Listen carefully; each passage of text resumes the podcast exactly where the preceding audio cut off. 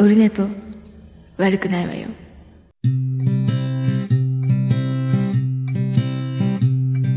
1時間目が終わった後寝ぼけまなこで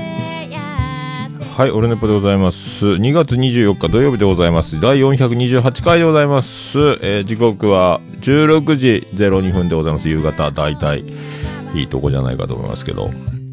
えっと、ポッドキャストのタイトルは428回放送分、えっ、と、オードリーオールナイトニッポン東京ドーム行ってきましたスペシャル。行ってきましたやけどライブビューイングっていうやつ。タイトルがちょっとまだ定まってないですけど、そんな感じでいきたいと思います。まあ、今ね、あの、 LISTEN があるんで、文字が、喋った言葉が文字になるんで、これで検索が、だから、もうあの、タイトルはね、大体、めったなこっちゃ、ナンバリング以外しないんですけど、おー歌謡祭に行ったとか、今回は東京ドーム行ったとかは、たまに書く。あとは大体もう書かない感じですけど、くしゃみが草。くしゃ出ない。花粉がね、薬飲んでも止まりませんね。えー昨日は飲みすぎまして、で、畑仕事を手伝いまして、ロバート国王、ジェニファー王国の、えースーパー農園を、コーン機をガーッとかけて、そっから今日フグ、いつも有り余る報酬でおなじみのジェニファー農園ですけども、今回はフグを取り寄せたから、注文してるから、フグパーティーだっつって、フグ食べて、てっさてっちりえー、爆食いして、で、今日のために日本酒用意したよ。で、下関の、何やったっけ？忘れた。写真を。下関酒造のまためっちゃうまいやつ。で、あのあっという間に一生開けまして、天美。お、お天道様の天、天国の天に美しいと書いて天美。うまかったねあっという間に一生開けて、家帰ってきて記憶がないんですが、帰り際の記憶がなくて、で、えー妻ジェニファーに、お父さんあの、リビングで足くじいてたわよ、つって、大丈夫？って、え？覚えてない？つって、朝起きたら、足痛い。やっぱ右足首をひねってたみたいで、今、サポーターをして、で、今日散歩も行ってと。終わったらまたすぐ散歩に行かなきゃいけないという状況でございますけど、よろしくお願いします。そんな感じですね。はい、ということで行ってきまして、えー、オードリー、オールナイトニッポン、in 東京ドーム、オードリー15周年記念スペシャル？みたいな。いや、よかったっすね。な。今、後ろタオル飾ってますけどね。で、僕また、あの、浮かれてリトルトゥースユニフォーム着てますけど、えー、あのーやっぱラジオでしたね。なんか、と、鳥、だ特別なことをするっていうか、まあ、すべてが特別なことではありましたが、やっぱラジオだったっていう。で、センターステージというか、あの、花道の一番先っちょが円形のステージになってて、そこからラジオブースがせり上がってきた時に来たと思いましたね。これだと思って。えーで、まあニュースでもちょいちょい報道されてましたが、えー一言目のね、あの、若林さんの渾身の、えーボケと言いますか、どうもラジオモンスターです。まあ本当だけどね、っていう、よかったっすね。まあ僕がいつも、どうもカリスマポッドキャスターですって言ってるぐらい、えーなんか、でも僕は、実はカリスマじゃないんですけど、実を言うとね、みんなカリスマポッドキャスターだと思ってるかもしれないですけど、僕は、実はカリスマは本物は他にもたくさん、本物はいるという、僕は偽物だっていうことですが、若林さん、オードリーに関しては本当ラジオモンスターですかね？僕が桃屋の片付けしてる時に聞いてた第1回からね、もういつ終わるんじゃねえの、次の改編でなくなるんじゃねえの？みたいな冗談も言いながら、とにかくずっとラジオを続けていきたいっていう意気込みを最初からずっとアピールしながら、で、ここまで来てね、もう手放しで、このラジオが終わるなんて、日本放送にも権限がないみたいなとこになってきたと思うんですが、よかったなと。あだからどこかの X の投稿で見たですけど、やっぱ藤井聖堂さんがね、あの、だが情熱あるでもやってましたけど、若林さんのフリートークに見せられて、で、今こうなってますけど、なんか、伊集院さんも発見したのは聖堂さんらしいというのも聞いて、その投稿に書いてあったんですけど、すげえ藤井聖堂と思いました。えーラジオモンスター二人か、本当のラジオモンスター伊集院光だと思うんですけど、ずっとネタ選びやってるって言ってますよね。四六時中ネタ選びをし、ラジオのトークになり、なるけど、自分で何かやって、外ね、バッティングセンター巡る旅やったり、昔はなんか昨日、前回の放送では、一番日本の最北端のエロ本自動販売機を見つけに行くみたいなこともやってたらしいですけど、またラジオのね、そんなのもすごかったと思って。で、結局、東京ドーム、やっぱラジオだったっていうのが、ものすごく僕は良かったですね。さ最初も同じようにやりまして、フリートーク、オープニングトークやって、で、あの、テイクレも呼んでね、提供はとか言って、えー日霊とかでやってましたんで、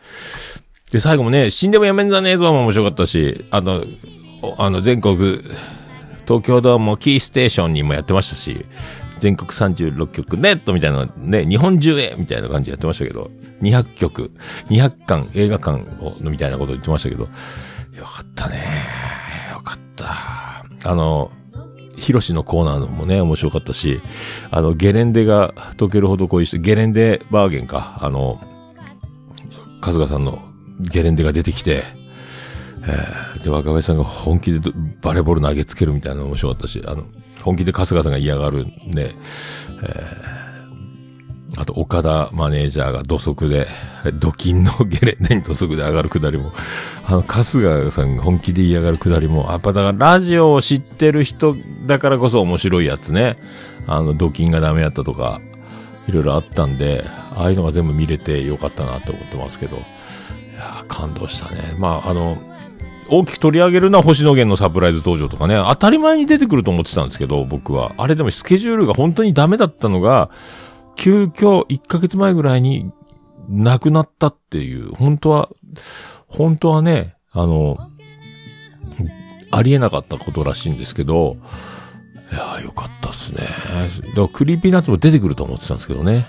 えー、なんか、佐久間さんのオールナイトニッポンで DJ 松永と一緒に見てたって言ってた。で、あの、トイレに行ってた時にこれ出るんじゃないの ?DJ ブース出てきたしって思ってたっていうのもあったけど、見てたらしいですね、東京ドームでね。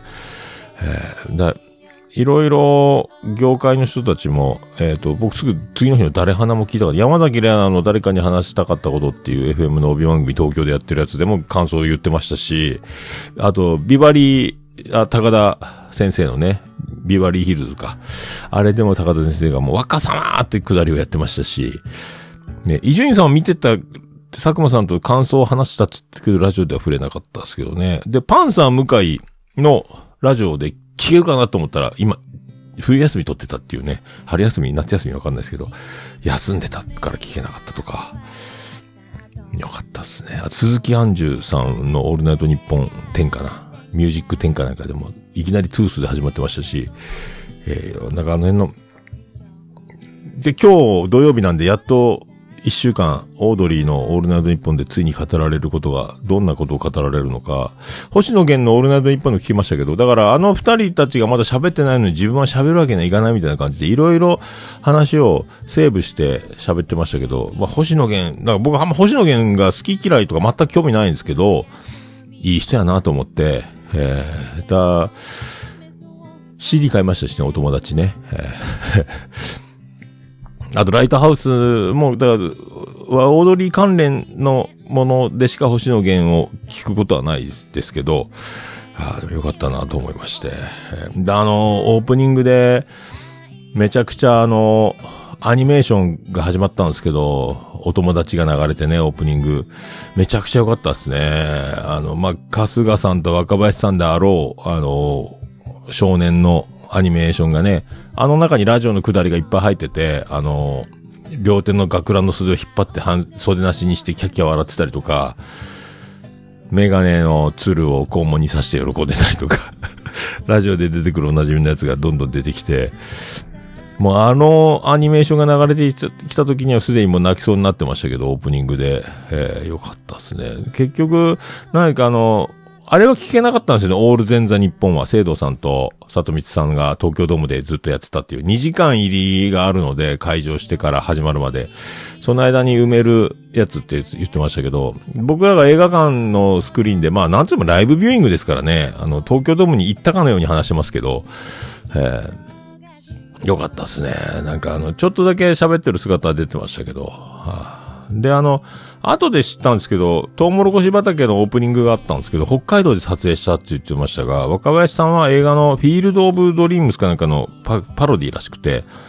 なんかそこの畑を野球場に、スタジアムに帰れば人が集まってくるみたいな話らしいんですけど、ここに人がなんやってくるみたいなこと何回もやってる若林さんの下りが何のことか僕は分からなかったんですけど、後でラジオでみんなの感想、佐久間さんとかの感想とかも聞いてたら、ああ、そういうことだったんかと思って、で、これもだから、また、ネットフリックスかアマゾンかなんかで見れ、見たいなと思ってますけど、で、春日さんはメジャーリーグのパロディで、ピッチング練習して、パネル、布施堂さんの顔のパネルぶち抜いて、とかね、ハーレーみたいな後ろに乗っかってきて降りてきてスタジアム入ってみたいなね、えー、メガネかけてみたいな。しかもサンダルで、サンダルで入ってきましたけど、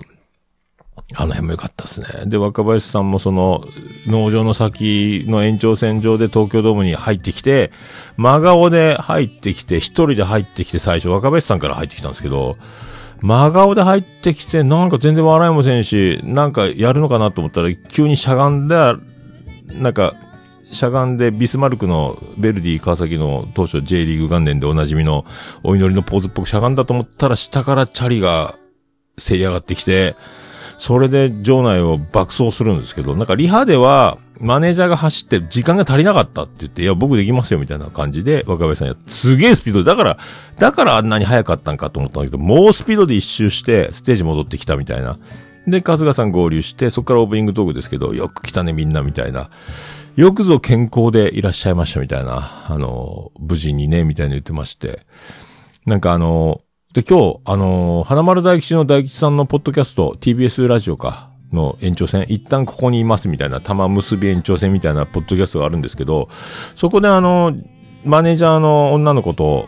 喋ってたんですけど、大吉さんが。この前、あの、その前にあの、大通りの前に、ペイペイドームで、3万人ちょっとぐらいか、でやってたんですよね。あの、花大どんたくみたいなやつ。あれで、もし、花丸大吉の二人がインフルエンザとかコロナとかで病気になって、出演できないとなった場合は、総勢80人ぐらい芸人出たらしいんですけど、中止しますという、その時の保険の話です、みたいな。そんな保険に入ります、みたいな。だからキャンセルになると莫大な損害が多分入るから、吉本だけで肩代わりするんじゃなくて保険に入ると。で、そういう条件ですっていうのを、1ヶ月前ぐらいに知らされたか、1週間前かなんか知らされ、1ヶ月前か、そんな話になって、そっから急にビビったって言ってましたね。えー、だから、春日さんが、その、よくみんな病気もせず無事にここまでたどり着けたねっていう、自分も含めみたいなことで言ってましたけど、怖いねと思ってね。だから何万人規模のイベント、アーティストもそう、アーティストすごいねって話にもなってましたけど、もしだからオードリーの二人が出れないってなると、すごいことですよね、だからね。それ怖いなと思って、よくぞみんな、まあ僕も含め病気せずみんなそこのね、16万人が目撃したって言ってましたんで、あれもっと Unext とかの視聴数も入ってんのかなと思うんですけど、配信組とライブビューイング組合わせての、でしょうけど、もっと本当はいるんじゃねえのとか思ったりもしたんですけどね。一切アーカイブなしなんで、録画してる人がいれば、それは宝物でしょうが、いつかディスクになったり YouTube で上がることもあるかもしれないですね、と思って。漫才はここ使われたらどうするんだよっていうツッコミを自分で言ってた若林さんが、その、やばいこと言ってたんで、でそういうのがあると、どうなるのかわかんないですけど。でも終始やっぱラジオだったっていうのが良かったですね。ヒロシのコーナーも本当ね、良かったし。えーで、さ、場内一周、えっ、ー、と、トロッコに乗って、最後、オードリーの二人がやってましたけど、これで終わりですよってちゃんと振ってたんで、あ、最後あるんだなと思ったら、ちゃんと最後センター前かビューンってまたそのセンターステージにせり上がった時、おお、来たと思って、で、春日のゆっくり歩くやつもちゃんと最長のステージを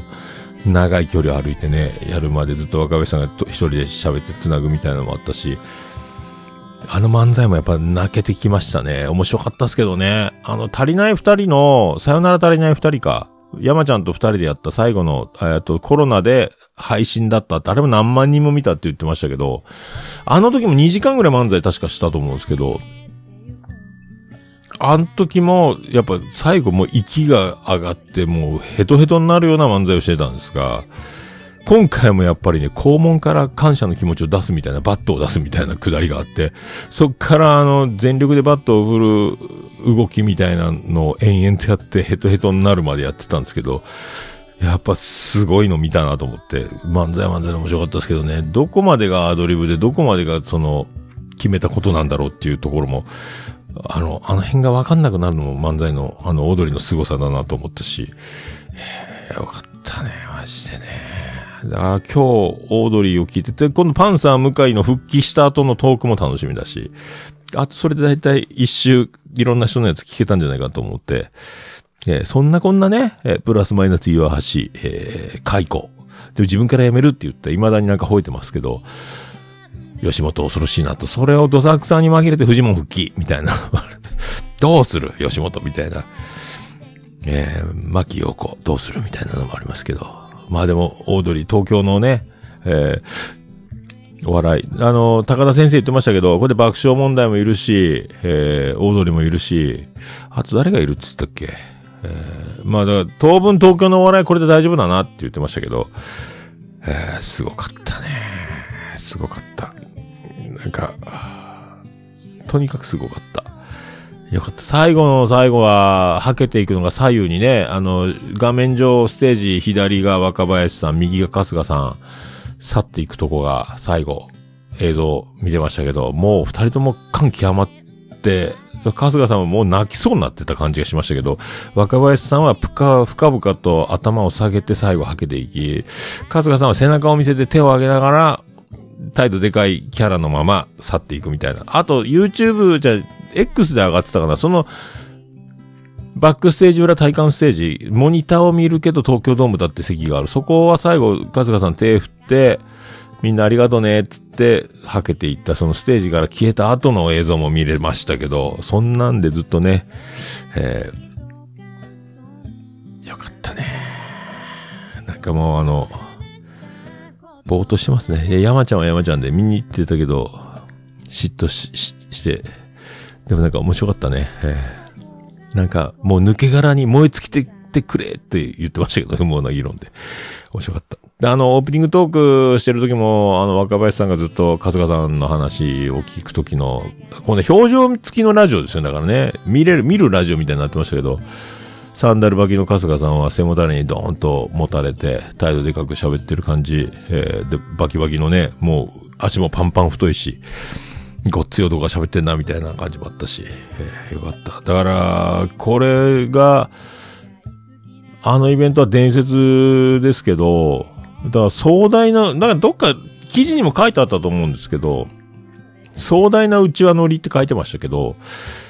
で、ラジオの力、イベントの、今、日本の出せるマックスを見せてもらったんじゃないかな、とも、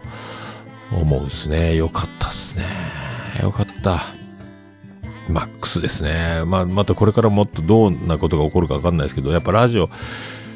壮大な内輪乗りがラジオの良さなので、まあ、ポッドキャストは特に、あの、知らない人たちの一般人が、チンパンジーじゃないですよ。えーやるので、それが内輪乗りをやってキャッキャやってるのを面白がらない人、ふ批判する人っていますけど、全員、だただね、規模の大小、あと有名か、有名じゃないかなだけで、みんな内輪乗りなんですっていうのが、これで分かってもらいたいなと思うんですけど、分からんかったら、まあ知らないですけど、自分も内輪乗りしかないところはあるので、楽しいなと。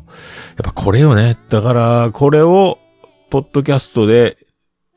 規模を小さくして楽しんでるのが我々、ポッドキャスター及びポッドキャストを聞いてくれるのが好きな人たちの世界だというのがあり、ラジオはラジオ。全国的にもね、世界的にも、またラジオというメディアの面白さ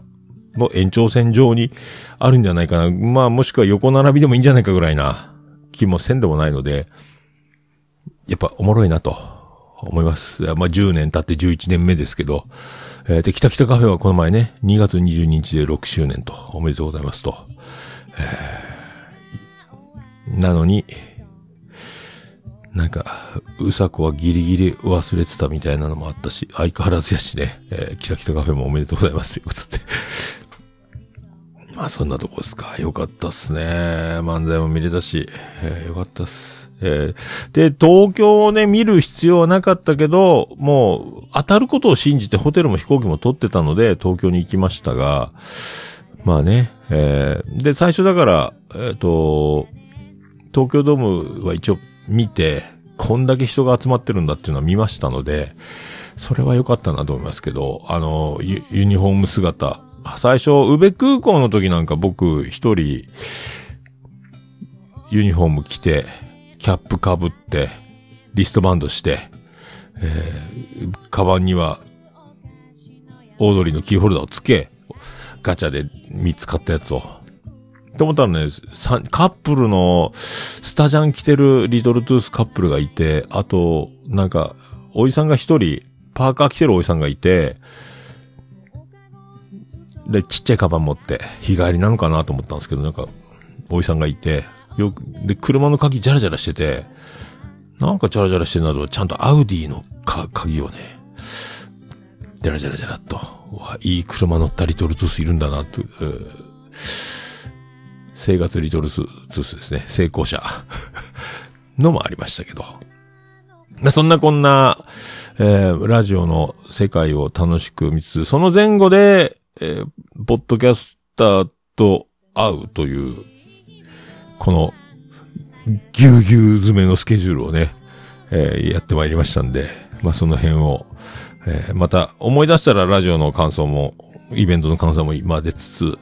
やっていこうかなと思います。じゃあ行きましょう。桃焼きの桃屋プレゼンツ。桃屋のおっさんの、オールデイズだ、ネッポン。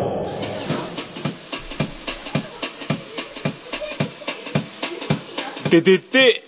てっててて、てってて、てっててて、てって、てって、てって、ててて、てて。山口の片隅からお送りしております。宇部市の中心からお送りしております。桃屋のさんのオールデイズだ、ネッポンでございます。桃屋のさんのオールデイズだ、ネッポン。短く略すと、オールネポーということでございます。てとった。あ、スカイジンどうも、先週はありがとうございましたということで。ありがとうございます。スカイジン大先生の。サプライズステーキ振る舞いがありましたけど。えーお世話になりました。また福岡で、福岡にね、今度、来れれば、僕も仕事がどうなるかわかりませんけどね、とにかく福岡、次は男屋ですね。ええーと思いますてててた。シビで会いましょう、みんな。みんな、今度5月のどっかまだ決まってないですけど、ライブハウス CBA に全国から集まってくれるといいなと思います。はい。と思いますけどね。いやー、よかったななもうなんか、去年の3月に告知されてから、だから1年ぐらいかかって、この日を迎え、そして1週間経ってしまったという今状況でございます。はい。それでは第428回、よろしくお願いいたしまーす。가든 나라가 나 세바레 가든 나라가 かだんだらかな、かだんだナカな、かだんだナカな、ナかだんだらかな、せばれ、アナセバレ、あなせばれ。かだんだらかな、せばれ。桃屋のさんのオールディーズ・ザ・ネポン。さらば、すばるよー。はい、428回でございます。お送りしております。ということで、まあ、東京行ってまいりましたスペシャルですけど、えー、で、その、今回空港、行きも帰りもですけど、5列目の5の K やったかな。えー、窓際なんですけど、一番前ですよ。あのー偉そうな金持ちシートの次の、エコノミーシートの一番前なんで、壁とシートの隙間が広いんですよね。かなり。足組めるぐらい。後ろの席、その、椅子と椅子の間は狭いですけど、前が壁なので、ゆったり座れるという席だったんですけど、ありがたいなと思って。さらに、映画館のライブビューイングも、前が通路で、座席が前にないので見やすいし、足元広いみたいな。全部良かったっすね。たい、まあでも、それは、な、行ってこいなのか、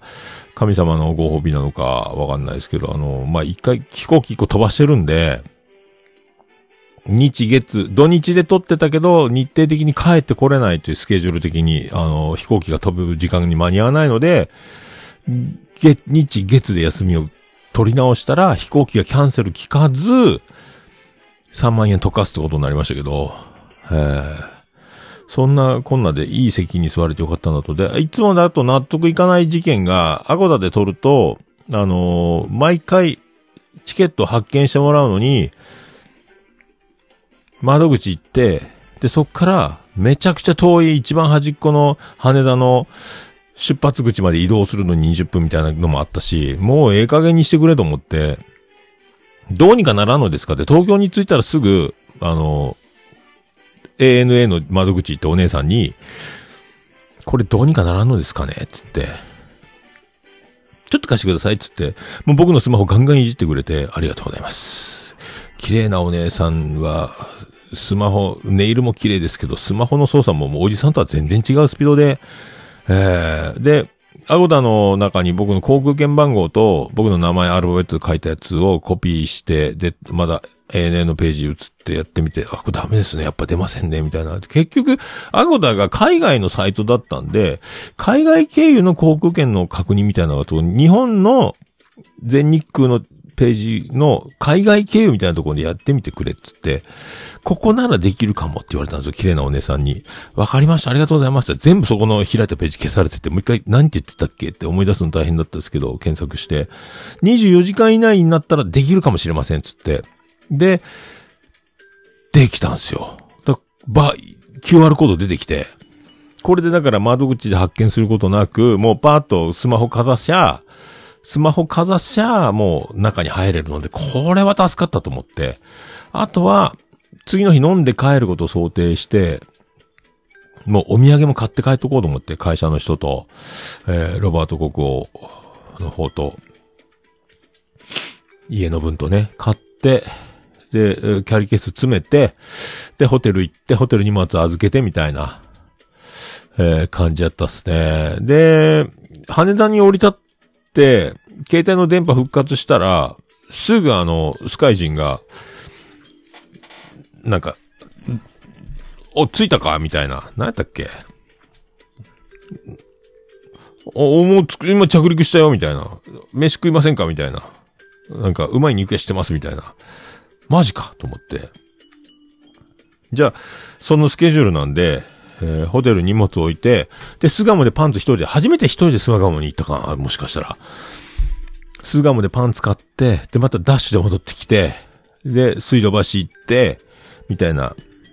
感じだったっすね。えそう、ちょうどだから、なんか、昼飯ドームの近く、いいとこあるよって言って、いいねっつって、なんかお肉の美味しい店があるからっつって、おいいじゃんいいじゃんと思って。で、もう、巣鴨出たよっつって、さ、三田線？三田線？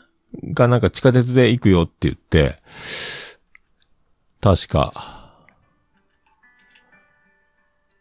確かね、あの行ったんですよね。ああ、ちょっと、ツイキャスが消えちゃったね。で、だ何分に着きますみたいな。だ一応その、返信メールで打っといて、このスケ、電車乗って着きますよみたいなので、行ったんですけど、あの、つかんね、水ゲスがね。まあ、また始まるでしょう。はあ、そしたら、えっ、と、何やったっけな、あの、で、もうスカイジが東口で待ってますみたいな、あ、了解了解みたいな感じだったんですけど、その、東口に着いた途端、あ、東口で待ってますって言って、で、その三田線改札降りたら、東口どこかなと思ったらどこにもなくて、あら、この地下鉄に東口はねえぞと思って、ってこ、あいつ JR のこと言ってたのかもしれないと思って、とりあえず JR の水道橋駅を目指し、で、いたら、あの、スカイジにいたと。えーそう、関東人だけど、えー田舎者でおなじみのスカイ人がそこにいたということで、なんか逆戻り、で、ご飯食べる場所逆戻りらしくて、またそこからまた逆戻りして、まあ東京暑かったっすけども、でも東京ドーム周辺すでに僕と同じ格好した人だらけで、リトル、リトルトゥースだらけです。あれだから昼12時何時に着いたっけ水道橋俺。11時42分に着いて12時前っすよ。もうすでに5時半から始まるイベントに対して、もうリトルトゥースが JR の水道橋駅からボロトロトロトロトロ出てきて、みんな同じ格好してるっていうね。えーユニフォームで3万円するスタジャンも結構いるっていう。すげえなと思って。で、僕が、ユニフォームとキャップと、で、もうね、あと、ヘアバンドは鈴木杏樹考案のネックウォーマーにしようみたいな。前々回が僕、ネックウォーマー、レッグウォーマーとネックウォーマー間違ったみたいなのありましたまあ、ネックウォーマーね。このヘアバンドを首に巻くシステム。すごいやつは、キャップの上からヘアバンドしてるおじさんもいましたけど、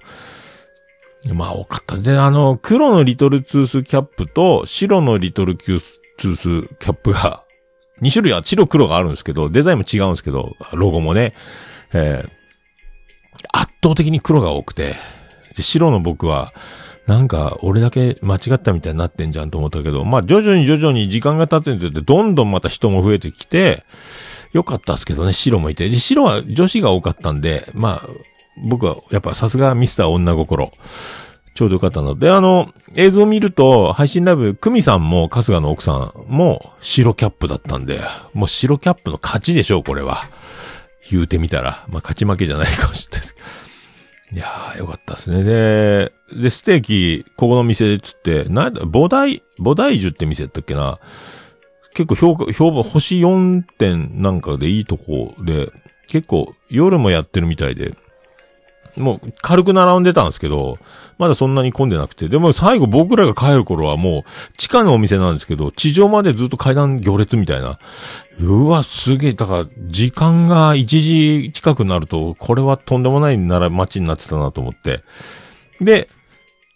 その店もリトルトゥースだらけですね。だから、何事だ今日はってなってたでしょうね、お店は。ユニフォーム着たり、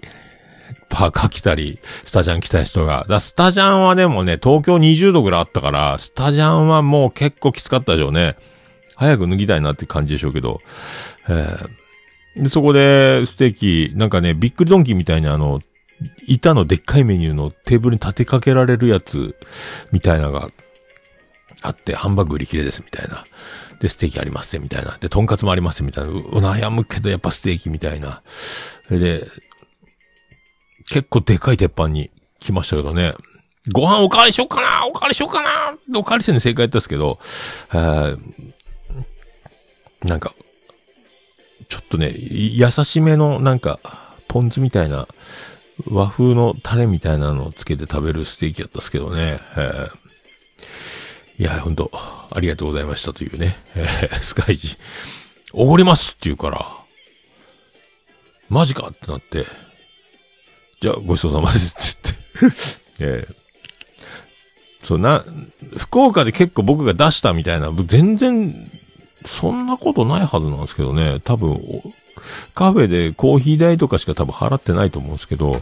ステーキが多分ね、何倍返しかになってるはずなんですよ。多分ね、スカイシって。えーこの調子でお願いしたいと。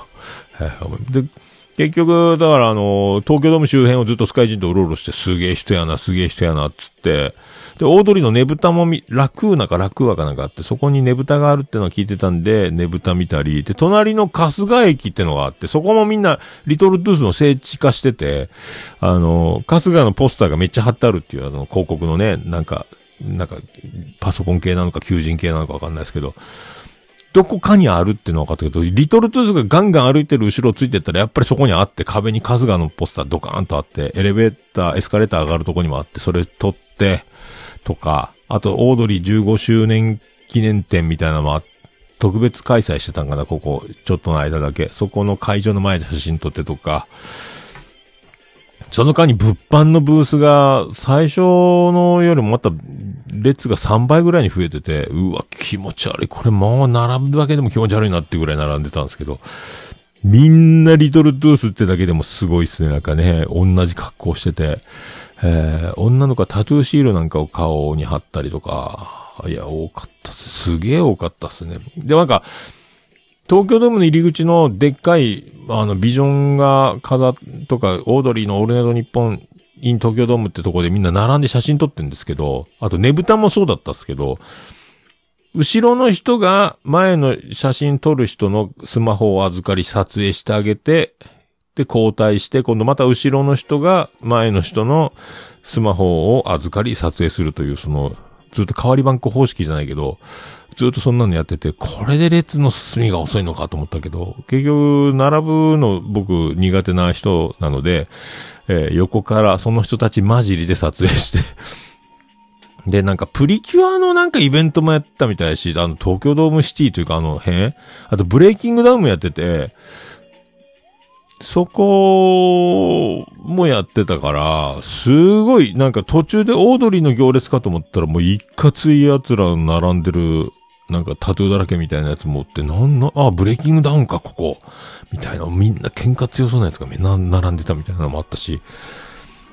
すごかったっすね。もうあの、まあ、あの空気を味わえたのは、やっぱ東京ドームに行って正解だったのは、東京で見るに限るなってはそこで思いましたけど、あとあの野球の上りでね、えー、各チーム月焼き場とオードリーの上りが、で、船橋さんとか岡田とか落合さんとか藤井聖堂さん、あとオードリーの二人とかも上りもガンガン取って、取りまくって、今回、東京18、19で行ってアルバム何枚撮ったんだっけ？その日だけをアルバムにしたんですけど、91枚。えー、撮りましたね。撮りました、撮りました。だお、オードリーの脱出ゲームもやってたかな？みんなね。それもやってたのもあったし。いや、よかったですね。よかったです。はい。その後、だイベント終わりで、で、スカイジンで新宿まで移動したんですけど、あの、新宿移動して、で、僕が見るシアター、バルトナインか、新宿の。そこ、もうなんか、僕のヤフーの乗り換え案内じゃ、乗り換えしなきゃいけなかったんですけど、スカイジンが Google で調べたら一本で行けるっつって、なんか、地下鉄の、なんかあって、一本で行けたんですけど、それで、そこでスカイジンと別れて、で、いざ会場入りして、会場入りしたらまたその、まで、もうその一番広いシアターの、え、その部屋だったんですけど、430ぐらい入るか。ほぼ満席やったっすね。えー、よかったっすね。みんな笑ってたし、手叩いてたし、だ星野さんが、あの、みんな、じゃあ、せっかくなんで、立ってくださいっつって、岸和田お前らも立てよっていう岸和田の映画館に向けて若林さんが言ったことによって、岸和田の人間は全員立ち上がったらしいんですけど、新宿の映画館は誰も立ち上がることなく、えー見てましたけど、よかったですね。いや、泣いたな泣いた。かなり泣いたね。えーよかった。面白かった。一体感。まあ、みんな笑ってたし、えーよかったですね。ねで、終わったら、世界の椿ライドと、あと、あの、オノマトッペの平田さんか。えっ、と、平田さんが僕と会いたいみたいなこと言ってくれたみたいで、で、椿ライドが連れてきてくれるってことで、で、僕、どこ行きたいって、まあ、鳥貴族行きたいって言ったんですけど、で、鳥貴族、で、映画館の近くの鳥貴族予約してくれてて、そこで、えっ、と、だ終電まで2時間ぐらいしか時間なかったんですけど、初めてだから、オンライン飲み会ではね、あったんですけど、平田さんに会いまして、で、世界の椿ライドはもうお馴染みになってきましたけど、もう3回ぐらいあったんかな。えー、3回か4回やってると思うんですけど、ねえ。まあ、平田さんは、だから画面越しにしか見てなかったんですけど、いや、なかなかあの、バッキバキなお兄さんで、あの、ブレイキングダウンで試合終わって帰ってきた人ですかぐらい、えー、もうなんかあの、何？戦闘能力高めのね、えーバッキバキの、僕も体でかい方ですけど、あの、僕の場合は生まれつきでかいタイプですけど、まあ、平田さんの場合は、でかい上に、えーちゃんとあの、鍛えてる系のね、えーま戦うための、修行を全部積んできた人みたいな感じだったんで、それでいて、えー低姿勢で礼儀正しく、えー腰が低いみたいな。これ、どこまで、どこまで、何？こ怒ったらこれ、あの、新宿全部滅ぼせるんじゃないかぐらいなね。えー感じだって。面白い。で、なんかやっぱ気使いすぎてたのがなんか、結局僕と椿ライドが、ずっと喋っ、終始、支配率的に言うと、8割ぐらい喋ってたんじゃないかなと思って、椿ライドと僕だけが。それを、まるであの、何、優しいスタッフさんみたいに笑ってくれてるみたいな感じで、ターン不足でしたね、だからね。申し訳ないなと思って平田さん2時間しかないのに、平田さんの話もたくさん、えー、ね、あの、回し上手の世界の椿ライドが進行してくれれば、僕なんかあの、そういうトークの、えー、振ったりとか回すのは、むず、苦手なタイプなので、そこは、えー、世界の、えー、椿ライドがね、えー、やればよかったんじゃないかなとも思わんでもない、ちゅうね、えー、感じですけど。そうそう、そんな感じだったから。まあ楽しかったっすね。まあ、ね、鳥貴族って都会にしかないので、って思ったんですけど、もうあの、予約のものですけどって名前言ったら、無言でタブレット見て、無言で店員さんに、が消えていって、ずっとポカーンとレジの前立たされて、はい、こっちですって言われたんですけど、あの、なんか言えよと思ってたりもしたし、でもまあこれが鳥貴族で忙しいとこか、まあ座れるだけありがたいでしょみたいなことなのかなとも思って。で、次から次にあのタッチパネルで注文すると、外国の人が、えー何の何を持ってきたかもさっぱり言わず黙って置いて帰ると。これは頼んだものなのか頼んでないものなのか。こんなの頼んだっけもあったけど、まあいいかと思って、えー食べてて。で、4人掛けのテーブルに3人座るというね。で、みんなだから、えー多分、推定80キロ体重オーバーのごつい3人が、えーテーブル狭しと座る中。で、なんかそこ、間仕切りしてあって、あのーテーブル2つあるんですよ。で、えっと、人一人通れる隙間を空けてもう一個ボックス席なんですけど、もう一個テーブル、まあそこ、間仕切りは外せて全部筒抜けになるようなシステムになってるみたいなんですけど、団体対応もできるのかな。で、一応2テーブルごとに仕切られてて、ね隣1個テーブル空いてたんですけど、おじさんが一人で飲み食いしてて、で、僕らが来てうるせえなと思って帰ったんでしょうけど、そっから次、えっ、と、男女6人組、えーまあ、シュッとしてる、イケてる男女が6人座って、若い、まだ20歳ちょっとぐらいだと思うんですけど、体が小さいんで6人座れちゃう。僕ら3人でいっぱいいっぱいみたいな、同じテーブルなのに、みたいな。で、そこのテーブル横ワイワイワイワイしながら、で、僕らは僕らでも、ポッドキャスト、ポッドキャストゴシップじゃないですけど、いろいろあんな話、こんな話で盛り上がってて、キャッキャキャッキャやってたんですけど、隣での若者たちは2軒目なのか、ちょっと、2軒目か3軒目みたいな勢いで来てたっぽいんですけど、なんか、一人の兄ちゃんが、えー、なんか、スマホからでかい、なんか音を聞かせ、音楽を聞かせたいのか動画を見せたかったのか、ガンガンガンガン大きい音でその再生し始めて、うるせえなと思ったけど、まあ、周りのみ、もう騒がしいし、まあ、いっかと思って、そのまま話してたんですけど、そこでもうあの、屈強な、えー、元、マドンナの SP ですみたいなね、えー屈強な平田さんが、すいません、ちょっと、小さくしてもらいます。まあ、腰低く、すいません、よかったらその音小さくしてもらいたいんですけど、みたいな感じで多分丁寧に優しく言うたと思うんですよね。でも見た目がもうあのね、えー、元シークレットサービスみたいな感じですから。すぐスマホが静かになりまして、えー、また、もうすげえ平田さんと思って。もしこれでなんだよお前この野郎ってなって、戦いになっても、多分一人で、えー簡単にその6人の男女を滅ぼすことができるだろう感じではあると思うんですけど。まあ、なんかあったら僕も後ろからすぐ助けに行きますよっていう覚悟はしてましたが、これで揉め事になったら、これは表に出らないかんな、とは覚悟しましたけど、まあでもさすがね、えーシークレットサービスなので、平田さんが、もう、秒で収めてくれましたんで、すごいな、この人と思って、どんだけ気使うんやろうと思って、えーだから、本当は、あのー僕、何時に終わるかわからないから、先に飲んでてって言ってたんですよ、取引則でね。でたまたま時間が取れなかったとは言ってましたけど、まあ、その、何？初めて会うのに先に飲んでるってことは、ちょっと失礼かと思いまして、みたいな。えーすげえなと思って、平田さん。だから、あの、待ちます、みたいなことになったらしいんですよ。僕はもうその待たせること自体が申し訳ないと思って、先にやってくれた方が、えーオープン、オープン戦っていうかね、えーピッチング練習も終わって、すぐし、すぐ、その方が楽だし気使んでいいなと思ったけど、あ、そんなこと考える人なんやと思って、僕は思ってもいなかったですけどね。えー僕が逆の立場なら、必ず先に飲んでたと思いますけどね。えーまあ、その辺がやっぱちゃん、やっぱちゃんとしてる人はちゃんとしてるんだなと思って、まあ、あの、まあ、あの番組もね、えーちゃんとしたバラエティを作る人たちですから、相手はだって大学のね、先生でしょう。だからもうインテリジェンスと面白さと、えー戦闘能力と、無敵、えー他にもこれ以上何か欲しいものありますかという人たちだったなと思って、あでもすぐ終電だ終電だって慌てて帰ったんですけど、あのー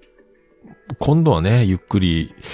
やっぱ、こう、平田さんのターン付きでね、えー、平田さんのちゃんと話を聞く時間がたっぷりあるようなスペシャルな飲み会がしたいなと思ったっすけどね。まあでも本当前乗りできれば一番ゆっくり飲めるパターンがあるんですけど、毎回、この前もそうでしたけど、イベント終わりの少ない時間と、次の日出発までの限られた数時間のこの二つでしか飲めないっていうね、全部あの尻に火がついた状態で飲むという形になるので、まあしょうがなかったですけど、無事に終電乗って帰ってね、えー、まあ、次の日も、次の日、あ、ホテル朝食バイキングやってんなと思って、あ、ホテル朝食バイキングついてんのかと思って、僕ふらーっと朝起きて、朝食バイキング行こうと思って、あ、じゃ、じゃあさ、そう、食べようと思ったら、朝食のチケットはこちらに置いてくださいって書いてあって、よーく見たら、1300円払う、フロントで払ってから食えって書いて、あ、もういいやと思って、セブンイレブン行こうと思って。えーただ、そこのホテルがなかなかね、僕はあのーAgoda のレビュー書きましたけど、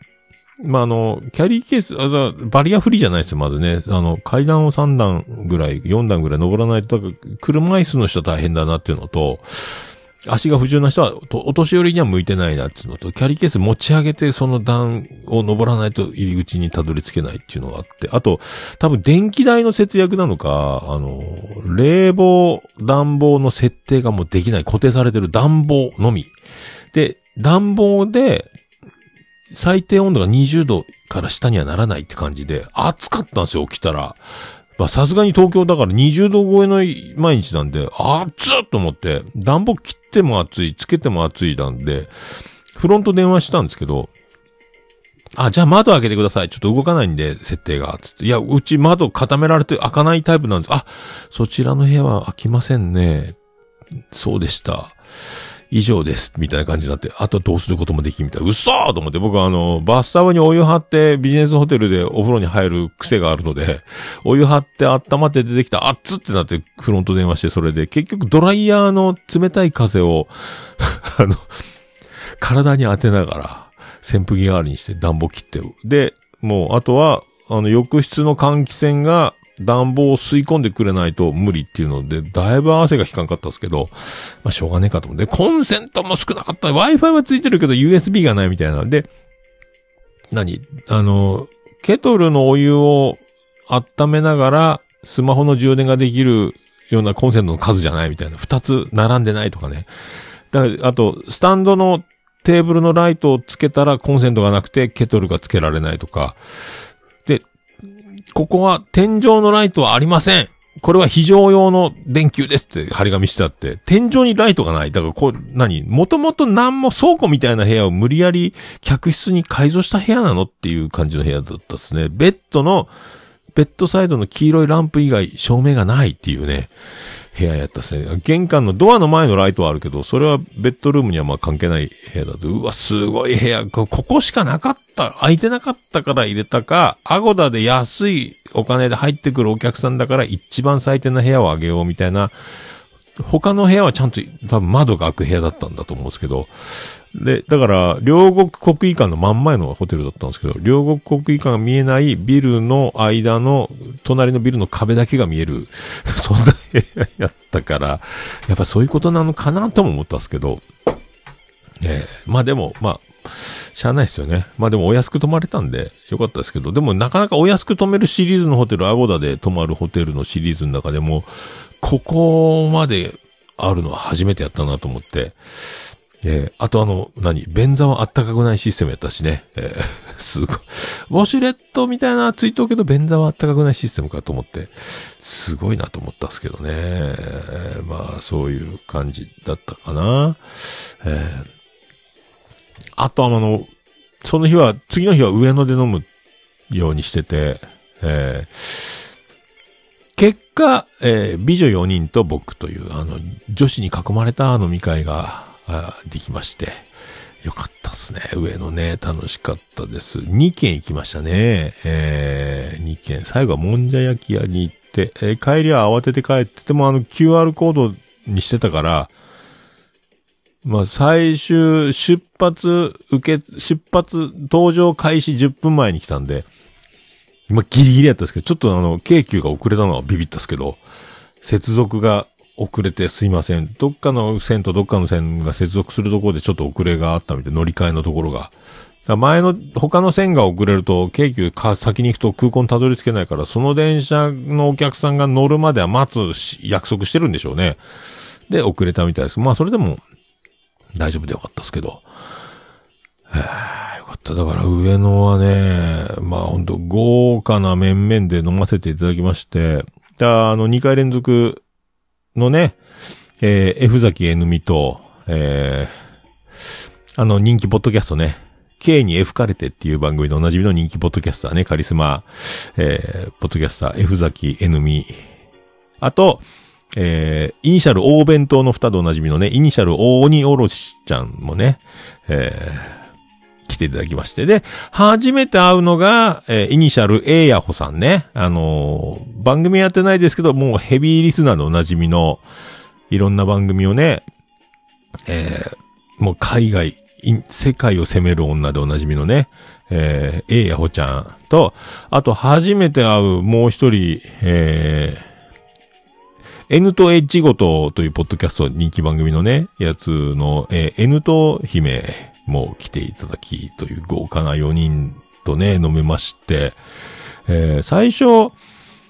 F、F 崎さん、F 崎さんと、が最初に上野の改札で合流して、で、その次、どっかでお、雨も降ってきたし、ちょっと、どっかお茶しながら、ここで待ち合わせした方がいいね。ゼロ次会じゃないけど、あの、どこ行く？みたいなのも、は、か、金がね、と思って。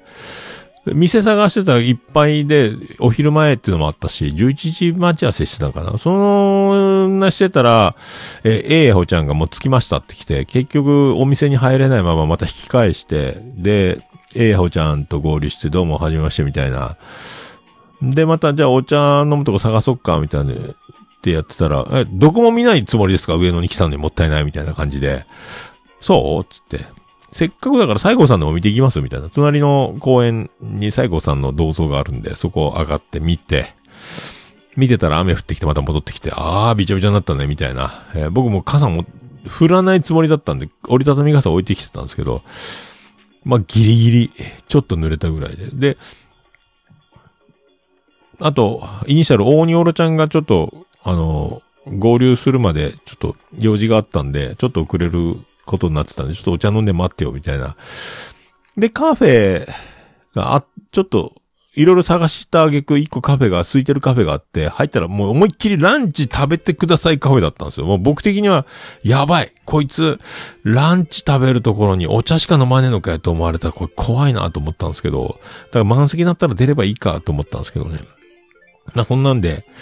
いやー、ランチの店だね、これ。怖いね。怖いね。つったらもう、えいはおちゃんは、そんなん大丈夫に決まってるでしょ怒られませんよ。怒られるとか怒られないんじゃないんだよ。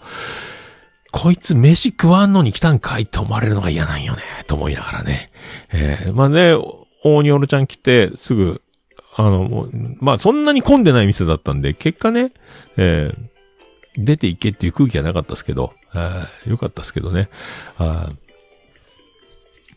よかったね。でもそれで、あと、エヌと姫が一軒目の店の途中から合流ぐらいな、1時ぐらいにしか来れないって言ってたんで、それで合流して、えー、一軒目は食、なんか全国各地の名物が食べれるお店みたいなところで飲んでて、アメ横の隣の裏路地みたいなとこかな。えっ、ー、と、なんか、おかち町通りかなんかって商店街みたいなとこかな。あの辺のところで飲んで、まあ結局ガード下やったかな。ガタンガタンガタンガタンなるとこで、えー、飲みましたね。そこに、えー、N と姫来て、で、後で怒られたんですけど、えー、F 崎なるみと、オーニョルちゃんに、全然誰が来るか言ってなかったみたいで。え、誰？誰なの？この人はだから誰なの？みたいな感じ。え、あやほちゃんよ？みたいな。今なんか言った？うん。えやほちゃんね。えー、え？そうなの？ちゃんと教えてくれてもいい？え、言ってなかったっけ？みたいになったんですけど。えー、王におるちゃんもそうですね。えー、姫来てびっくりしてましたけど。え、なんでそんなびっくりするの？と思ったら、言ってなかったんかいと思って。えー、大変もう、その辺はもう51歳の、まあ、あるあるでしょうけど、申し訳なかったなと思って。はあ、まあ、しゃあないよね。えーそれはしゃあないなと思ったんですけど。まあ、面白かったですね。だまあ、だから終始、えー、縦軸は、えー、桃屋 VS A ヤホみたいな感じ だったかもしれないですけど、えー、やっぱね、世界で、世界を、の、外国で戦ってきてる、まあ、僕らは A ヤホ大神宮って呼んでますけど、はい、なかなかね、あの、強キャラ、多分、キャラが強めというかね。えー、だから、東京は人が多いね、みたいなのとか、あやっぱご飯の値段が高いね、とか、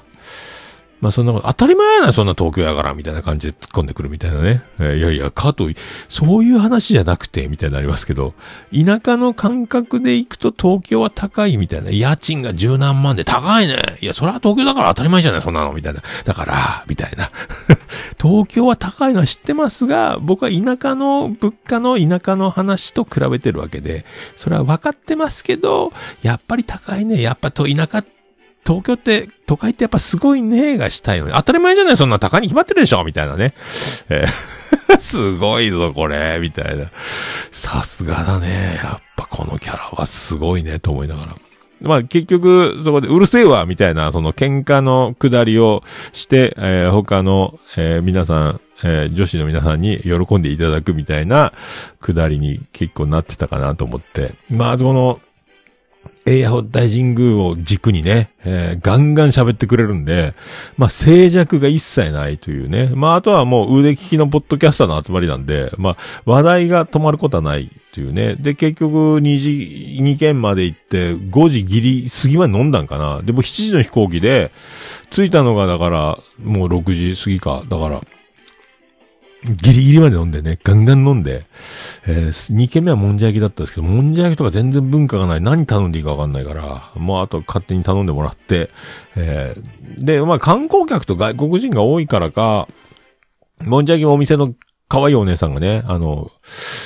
焼いてくれて、土手作って、出し流してみたいな、なんか、もんじゃのよくやるやつみたいなのをやってくれて、で、テーブル、二テーブルに分かれて座ってて、えっ、ー、と、A や4、F 崎なるみテーブル？かな？そっちの方をから焼いてくれてて、え、これ研修とかやるんですか？とか聞いてて、そうなんです。研修があるんですって一くだりやって、で、それを、また僕のテーブル来たら今度またこっちで N と姫が研修とかなんか、え、なんかあるんですかってまた同じ質問をね、して、えー、2回ちゃんとそれも答えてくれるいい可愛いお姉さんで、えー、面白かったっすね。面白かったっすね。まあでも、あと、その、一軒目はね、なんか、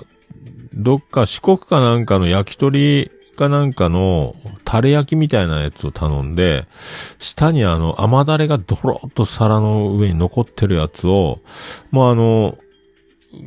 店員さんも作業中心かな？あの、全然接客というよりは、あの、作業、作業もメインみたいな感じなんで、ガンガン下げてくるんですよね。で、タレのテーブル、タレ焼きのテーブルを、テーブルにあった皿を、その、もう、お皿の底にタレがごっつり溜まってる平べったい皿をバーンって下げたら僕の太ももにベジャーってかかって、あ、すいませんすいませんすいませんってなったんですけど、まあ、いいよ、いい、大丈夫、大丈夫、大丈夫、いいよ、いいよ、気にせんで、気にせんでって言った、ほん、あれ、僕の店だったら、時は、あの、必ずお客さんにそういうことがあったら、店長が謝りに行って、で、もし揉めたらクリーニング代を渡すみたいな人下りがあるので、一回、一番上の人が謝りに来とかないと、みたいなことなんですけど、まあ、それで終わりましたけどね。えーあれだからレジで後で揉めたりするっすよね。おい、なんもな、お前この野郎とか、よく後で立ちの悪い奴に引っかかるとそういうことがあるので、一番悪い人たち、立ちの悪い人たちに想定して、そういう対処をしといた方が、本当はいいんですけど、まああの人文句やんからいいやろうで多分終わったのか、まあ報告すらなかったのかもしれない。あの、ちょっとヤンキー上がりっぽい、勉強が嫌いそうなお姉さんが接客してたんで、えー俺のリーバイスと思ったんですけどね、501の、あの、ショップで買ったアメリカのやつ、高いやつと思ったんですけど、えー帰ったらすぐ洗濯しましたけど、あんまり洗濯もね、ガンガンしたくないのはありますけど、俺の501かと思ったけど、まあいいかと思って。あまあでもさ、夢のようでしたね。だから、その、最後に、N と姫が現れた時に、オーニョルちゃんが、知らなかったから、ちょっとあまりの嬉しさに、ちょっと涙ぐむぐらい感動してて、まあ、結果サプライズで、だびっくり、体に悪いぐらいびっくりさせてしまったことにはなりますけど、まああの、よ、NG な人がいなくてよかったなと思って。私この人めちゃくちゃ嫌いだったんですよ。なんで呼んでたら言ってくれないんですかとかならなくてよかったなと思って。えー、面白かった。めちゃめちゃね、えー、喜んだ。まあ、初めて会いましたけど、まあ、えー、ヤホちゃんもね、N と姫も、まあ、まんま、あーまんまですね。えー、だから、は、やっぱり、ポッドキャストある声を知ってる人たちとか、オンライン飲み会でもよくよく顔を合わせる人たちなんで、リアルであっても、リアルなだけで、リアルな以外は、もう、いつもし、買って知ったるじゃないけど、まあ、そんな感じはしましたね、違和感。まあ、だ、まあ、女子4人と、まあ、美女4人とおじさん1人なんで、2件、もう終始、えー、恋バナ、あとあの、何？皆さん、あの、おっぱいをお持ちでいらっしゃいますんで、で、僕もおっぱいはありますけど、えー女子のそれとは違うんで、終始、ブラジャーの話で盛り上がるみたいなね。えー全然話がわかりませんみたいな。一応混ざってるふりはしてるけど、混ざったとてみたいな、えーそんな、あの、ブラジャートークを、えーどこどこの店にまで行かないと手に入らないとか、えーやっぱその、皆さんね、あの、素敵なおっぱいをお持ちみたいなので、その、あの、素敵なおっぱいをお持ちな、え大きいおっぱいの話みたいなのをしましたけど、大井さん、えわ、わしは愛っていうね。まあ、そう俺もそうそうそうそうっていう話ではないですから。まあ、言えたとして、じゃあ、あの、ユニクロのあの、ブラトップみたいなやつはダメよねみたいなのが精一杯でしたけど。えー、ね、あ、なんか言ったじゃないか。あ、だから、ワイヤー入ってないと無理ですとかね。えそっか、じゃあ、あのー仕事とかね、天井からブランコみたいなのを吊り下げてたらそこに乗っけられて肩の負担も軽くなるでしょうね、とか言いましたけど。えー、まあだから、何を話すとか、あの、なんで盛り上がるとかっていうよりは、その空間こそが、みたいな感じ、別になんか、これ喋っとかないかんとか、これ聞いてほしいとかってもなかったけど、僕もまあ大体そうですけどね、まあそんな感じでやってましたけど、えー、まあだから、ね、その、安いせんべろみたいな、その、な、チープなごちゃごちゃした店で2軒飲んでましたけど、えー、まあ、あと、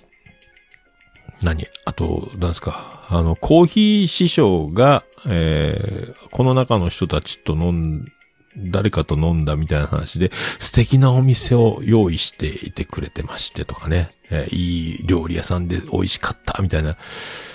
いう、いう話もあったり、わあ、俺もめっちゃ全然真逆の店と思ったけど。多分僕が飲むときは、その、何、全然リ、リサーチゼロの、なんかあの、小銭で飲めそうなお店ばっかりになると思うんで。だから、えーその辺はね、えーその辺はなんか、まあ、申し訳ない。申し訳ないけど、申し訳ないか。だ誰かがちゃんと店を押さえてくれたりすればいいんでしょうけどね。まあ、知らん、地元だったらね、と思いますけどね。まあ、しょうがないですね。まあでも楽しかったね。この、まあだから、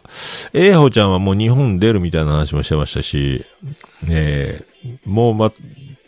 なかなかこのメンバーだけでもう一度ってことはないでしょうか。二度とないと思うので、また次また東京に行った際はね、またこれに懲りず皆さんにもお願いしたいと。で、一番は、やっぱり前乗りして、がっつりもう5、6時間ゆっくりみんなと飲めるみたいな。まあお酒がメインじゃなくてもいいんですけどね。えーまあでもお酒飲むような体制のお店の方がそこそこあのお茶で長居されてファミレスとかで嫌な顔されるよりはちゃんとお金が発生してて、えーそれなりにお店のためになるようなとこがいいなと思いますけど。楽しかったですね。まあ上野で待ち合わせしたっていうのは、上野といえば石川さゆりですね。石川さゆりといえばゆかちゃん。だからゆかちゃんといえば石川さゆり。だから、まあね、津軽海峡冬景色みたいな上野は、だ上野駅は来た、ゆかちゃん来たよと思ったけど、ゆかちゃんはいないという、そういう。楽しかったね。えー、ああ、いい姫はありがとうございます。ありがとうございました。楽しゅうございました。えー、でもよかった。実物の、えー、ね、えー、姫は、だいぶ思ったより小柄やったかなと思ったんですけどね。えー、そう、でもみんな、まあでも、そうね、実際小柄な人の集まりやった感じかな。えー、僕がだから、やたらでかいんで、で、あのーもんじゃ焼きの店で写真撮ってくれたんですよ、店員のお姉さんがね。写真撮りますよって言って撮ってくれたんですけど、まあ、僕がもう、でかすぎて、なんか遠近法もサイズ感もその写真、なんか、むちゃくちゃやなと思ってね。あの、僕だけ後で画像貼ったみたいになってるんですけどね。えー写真、まあお、みんなね、あの、顔が表に出てない人たちばっかりな僕がフリー素材ですけど、えーまあ、その辺もね、えーまあ、僕に会えた人には、まあ、見たいといえば、加工、加工はしてないですけどね。えーまあ、見せられんか。いやーでもね、よかった、楽しかったっすね。面白かったっすね。えーまあ、そんなこんな、えーよかったです。東京行けてよかったです。あの、ポッドキャスト、まあだから、オードリーのオールナイトニッポンも壮大な内輪乗りですが、まあ、オールネポ含め僕も壮大な内輪乗りと言いますか。えーまた、だから3月オンライン飲み会できたらなと思いますんで、またね、えーあと、あの、まあ、その、今回一緒に飲んだ4人のビデオの皆さんにもお願いしてますが、まあ、キレイトのゲスト出演をね、えー近々オファーすると。絶対出てねっていう話をしてますけど。はいあともう困った時は黒柳りんごがスーパーリザーバーで、あの、もしスケジュールに穴が開いた時は、えー黒柳りんごが対応しますので、えー問題ないですよとは言いましたけど。えー、えいやほちゃんもスーパーリザーブやってくれるって言ってたかな確か。そんな気がしないでもないですけど、ななんかあったらだから、誰かが穴が、スケジュールに穴が開いても、もう大丈夫な体制でキレイトは、もう大場さんも安心してくださいみたいな。必ず、えー誰かが対応してくれるという、まあシステムになりましたんで。まあよかったです。まあ楽しゅうございました。本当ありがとうございました。まあこれに懲りず、また僕が東京に行くとなると誰かに声をかけることになると思いますけども、またね、あの、その時は、えーよろしくお願いしたいと思いますんで、えー楽しかったおかげで、もういい休みやったっすね。ああ、おかげで、もうなんか余韻で、えー3日間仕事して、また今日、昨日から3連休という形になりましたけど、はい、よかったです。えーまあ、そんな曲を行きたいと思います。始まるかなはい、そんな曲です。ビアンコネロで G にも至らず。風まだはい色のため息を吐き続け立ち尽くし無味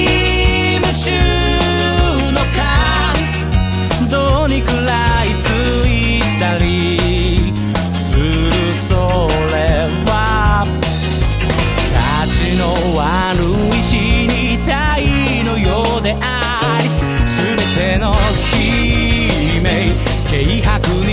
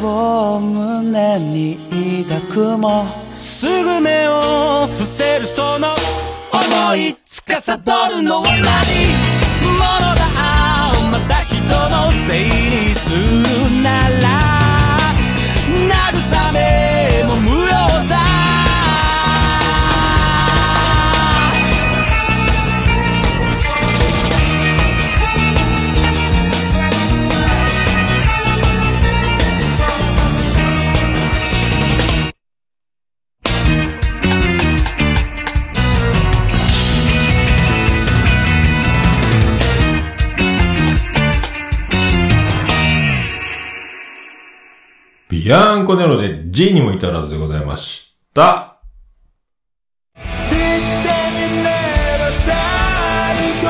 桃屋のさんのオールデイズだ、ネポン。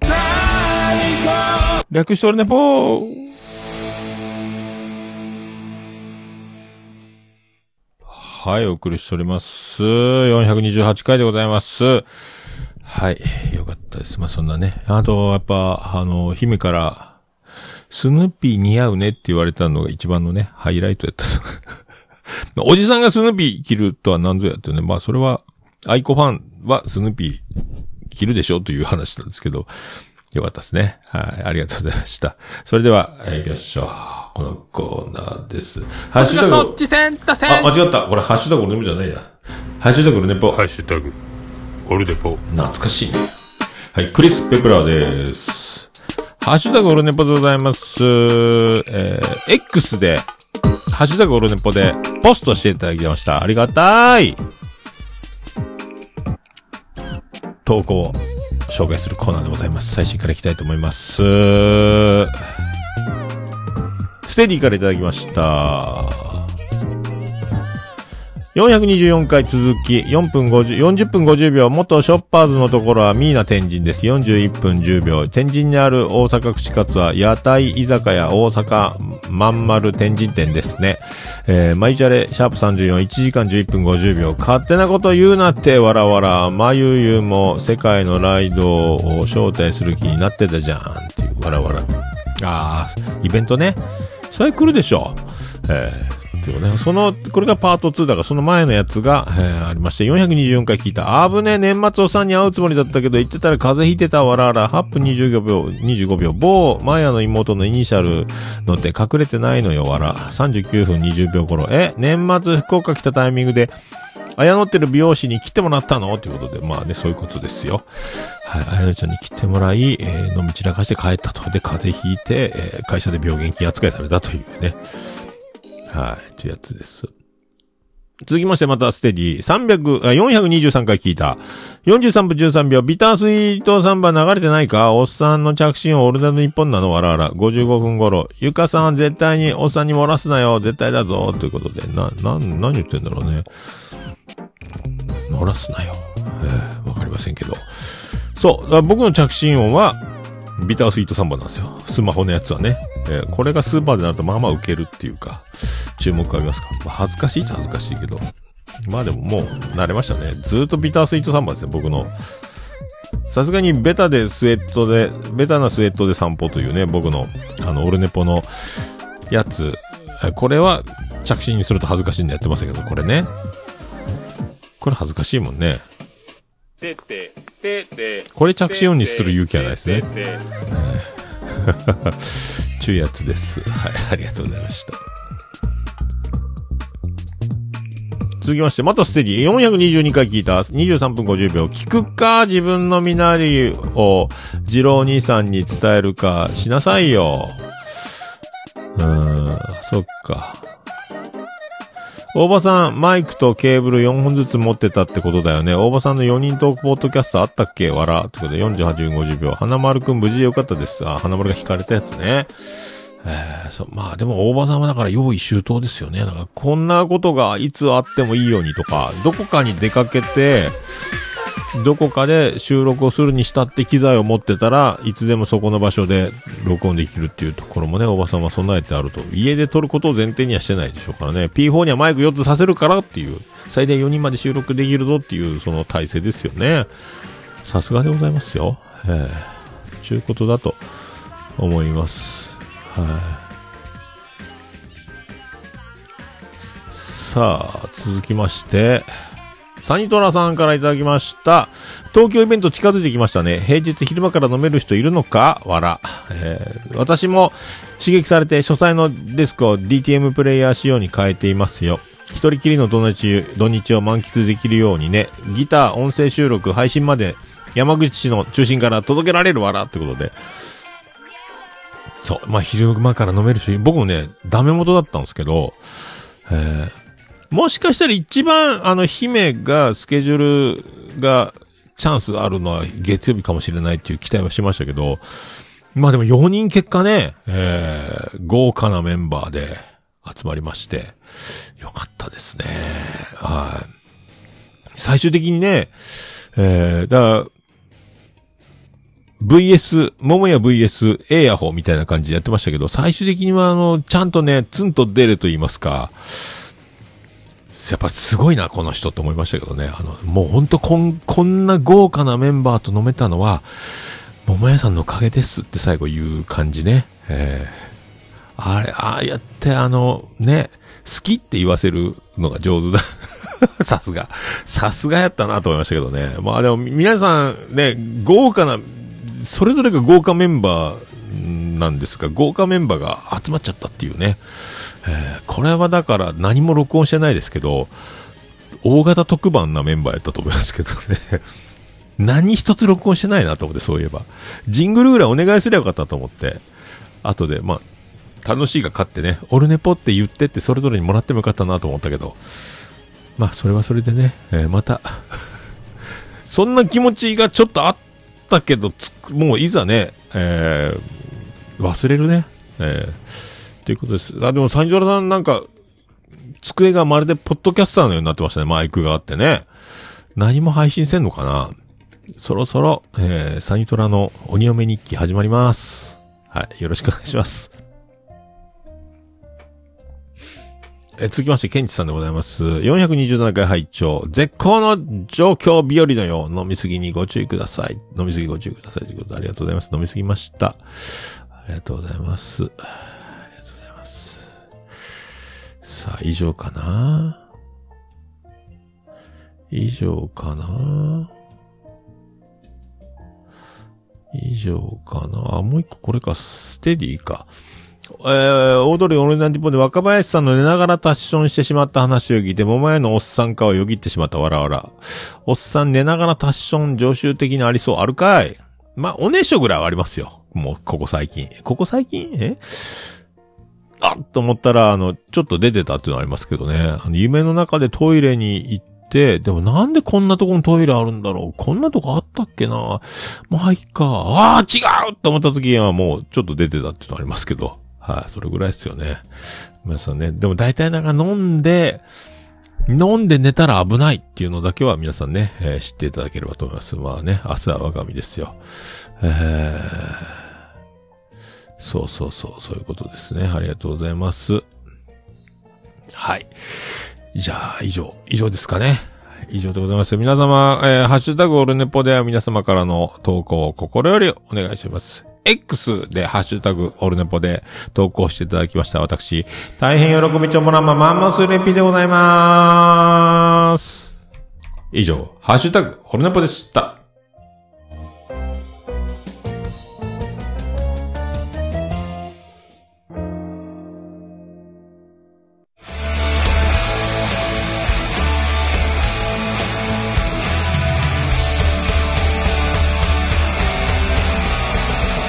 桃屋のおっさんのオールデイズだ、ネッポン。いや、もう何ですか？私じゃダメ？私じゃダメ？はい、エンディングでーす。ジングル聞いてたら他のがなっちまった。ててて、てっててて、てってて、てっててて、てって、てって、てって、てってて、ててっと。はい、山口の片隅からお送りしました。宇部市の中心からお送りしました。桃井のおっさんのオールデイザネッポンでございました。第428回でございました。オードリーのオールナイトニッポン東京ドームスペシャルでございました。ありがとうございます。桃屋のおっさんのオールデイズ・ザ・ネッポン短く略すと、オールネポー。明日はキレイトの収録でございます。スペシャルでぶち抜き8時間89分98秒でお送りしました。はい、素敵なね、ゲストと明日収録するということで、まあ来週あたり眉チャレンジも取れるんじゃないかなと思います。はい。まあそんな感じてとって、とってたてててと。ですかね。はい。よろしくお願いします。あと、また、全然関係ないですけど、まあ、ちょっとこの音楽バックで話すのもなんですけど、あのー今ニュースで、東海大福岡のニュース皆さん聞いてますかねあの、いじめの、あの、雄大くんって子が自殺したって3年前の話なんですけど、やっと今世に出て、ちょっと、ちょっと騒ぎになってるというか、全国ネットでもニュース出ましたが、ちょっともういじめの範疇を超えてるみたいな。あんまり僕も時事やニュースを、あの、投稿したり、物言うたりすることはないんですが、えっ、と、これ、実、実を言うと、長男ブライアンの同級生というか、剣道部。長男ブライアン。同じ中学の副キャプテン。だから、長男ブライアンの友達、えー親友、同級生の子が、まあ亡くなってるんですよ。3年前ね。長男ブライアン。まあだから仲間たちは相当悲しかった。僕がそんなに絡みはないですが、うちにだから、宇部に移住した最初のゴールデンウィークやったかな。だからみんな高校生活が始まって間もない頃、うちに剣道部全員泊まり来たことがあって、全員じゃないかもしれないけど、何人か、6、7人やったかな。7、8人やったかわからんけど、うち泊まり来てバーベキューしたり、えー、カレー食ったりとか、パーティーしてたんですけど、で、だから、その時に、えっ、と、みんな、宇部線に乗ってきたんかなで、お邪魔しますって来たけど、えっ、と、雄大くんだけ、電車に荷物を置いたまんま出てきてしまったっつって、おお前何やってんだよみたいな。じゃあ、お父さんちょっと山口駅終点まで連れてってよって、で、荷物がそこに預かってるからっつって、まあ、それ、オルネポでその当時3年前、ブライアンの友達がやってきたみたいな話を多分知ってると思うんですけど、その子なんですよね。で、山口まで荷物取り行ってありがとうございましたって戻ってきて、そこからまたパーティーして、まあ楽しくやってて。で、その車中だから、長男ブライアンと僕と雄大君3人で、新山口まで行ったっていう思い出があって。まあその時に、だから強豪校である東海大福岡に、うちの副キャプテンも子供の頃から、小さい頃から剣道やっててすげえ強えやつで、有名なやつで、こいつ東海大福岡行ったのすげえやろ。特待で行ったっつったかな。あの、すげえやろって、まあ、長男ブライアンも鼻高々僕に自慢してたのが記憶してて。まあ、いやいや、そんなんじゃないよ。そんなでもないよとか、謙遜してるし、まあ、そんな口数もね、多いわけじゃないし、ただもうだから、入学してすぐ、いじめが始まってた上級生からの、やばい、もうむちゃくちゃなことをされてたんですけど、だそれがもう始まってたのかなと思うと、うわーと思いましたし。で、まあ、妻ジェニファーも最近もちょくちょくね、そのお母さんとはお茶飲んだり食事したりいろいろあったりもしてて、いろいろ話は聞いてて、そんなあの言えるこっちゃないですけど、こう今ここでは。いろいろだから、もう、普通だったら、もう大騒ぎして SNS に投稿して、騒ぐけど、3年待ったっていうところが、その巨大組織に相対すると、揉み消されたりいろいろするということと、で、いろんな出会いがあって、弁護士さんとか新聞記者の方とか、すごい、あの、いい方を、その、いろいろ人づてに紹介してもらって、今その、チームじゃないけど、何人かでそうやって当たってて、で、まだ、早まったことはしないでくださいみたいな、その、叱るべきタイミングまで待つべきだということだったらしいんですよね。で、今3年もだからかかってるってことですよね。その、3年も前の話を今、昨日のことのように報道するようなことに。まあだから、その東海大福岡自体は今、剣道部の紹介動画も削除されてるし、先生はまだいるっぽいですけどね、のうのうとやってるっぽいですけど、その、なんか噂によるとその動画に出てたのが、えーその当事者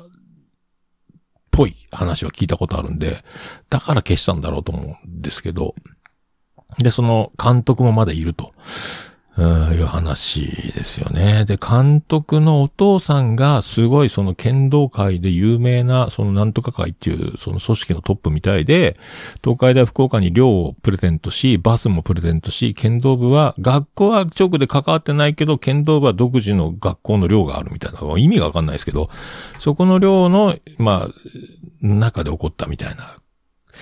話っぽいし、だからその、寮、その、だから、派閥じゃないけど、その、一族、その、華麗なる、その、剣道の強い、その、所属チームから東海大福岡に入る流れで、その、可愛がってる直属の監督の親のその血筋のその育てた有名な選手たちが起こしたことらしいみたいなことは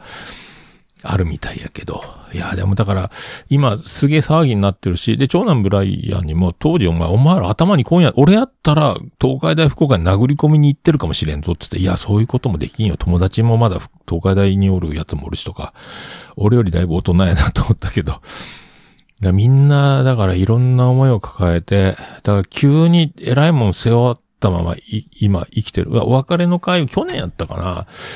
えっ、と、お別れの会みたいなのを大々的に、大々的にっていうか、えっ、と、千早駅の近くのところと会場でやったかなって言ってました。僕は言ってないですけど、そこでいろいろ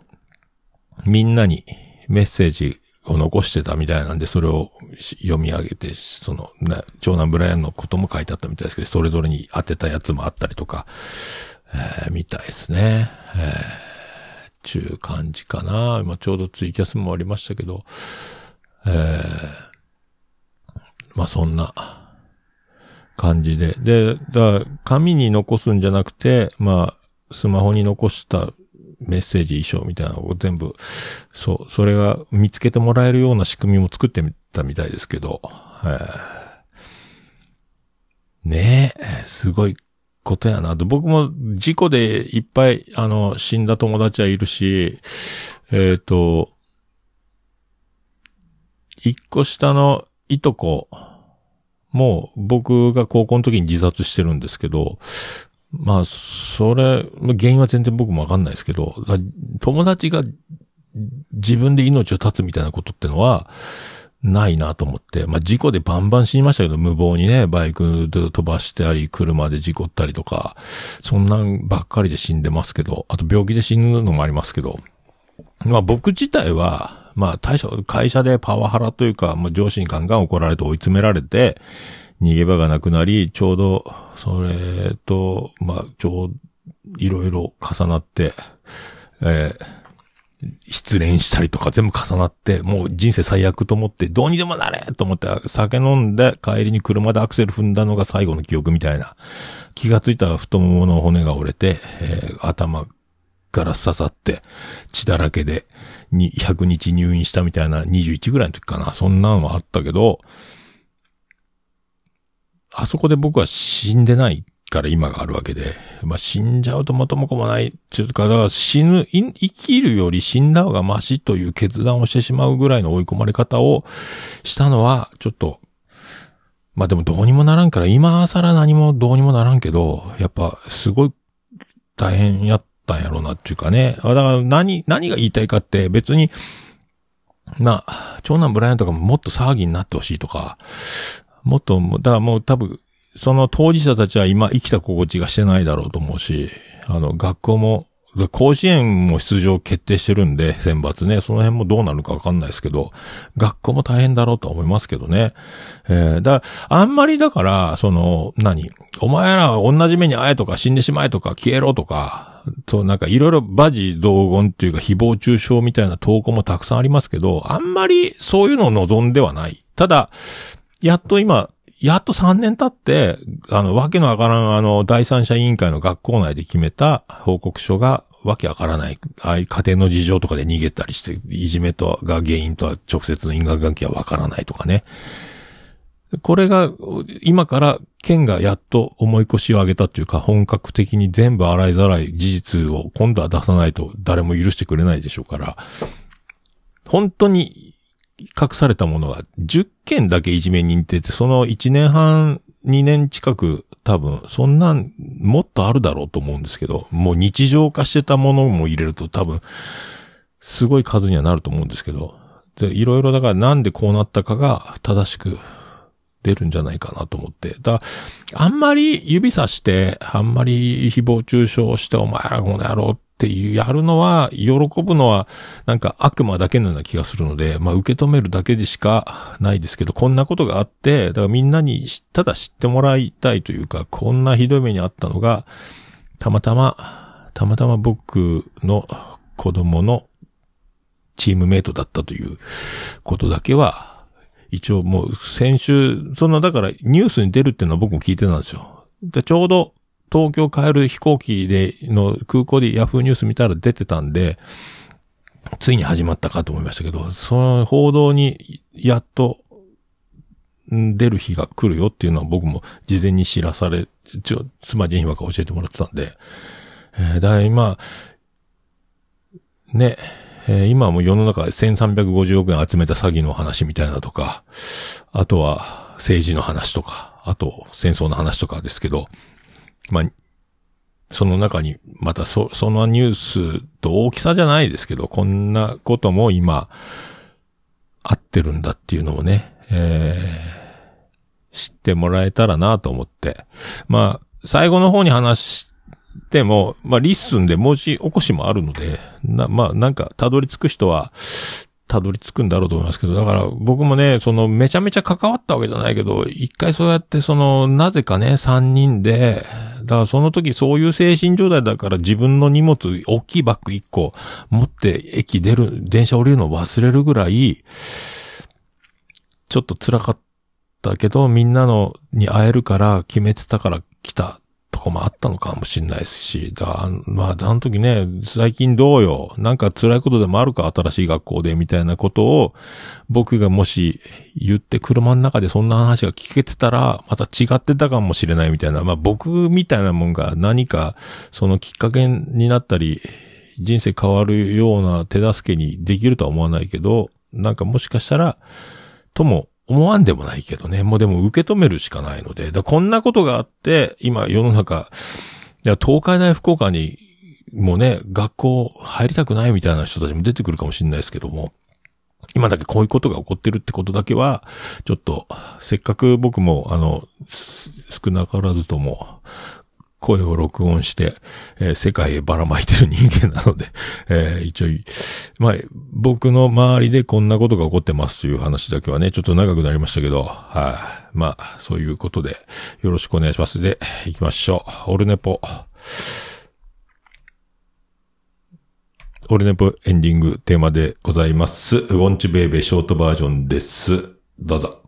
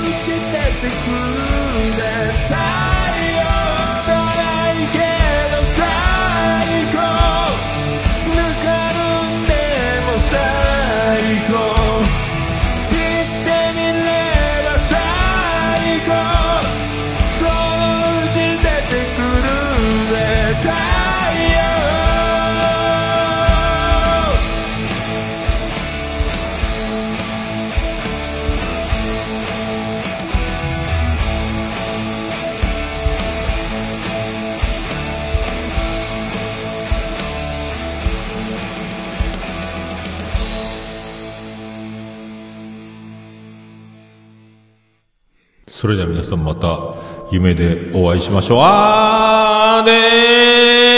ーだー。福岡市東区若宮と交差点付近から全世界中へお届け。桃屋のおっさんのオールディーズ・ザ・ネポー。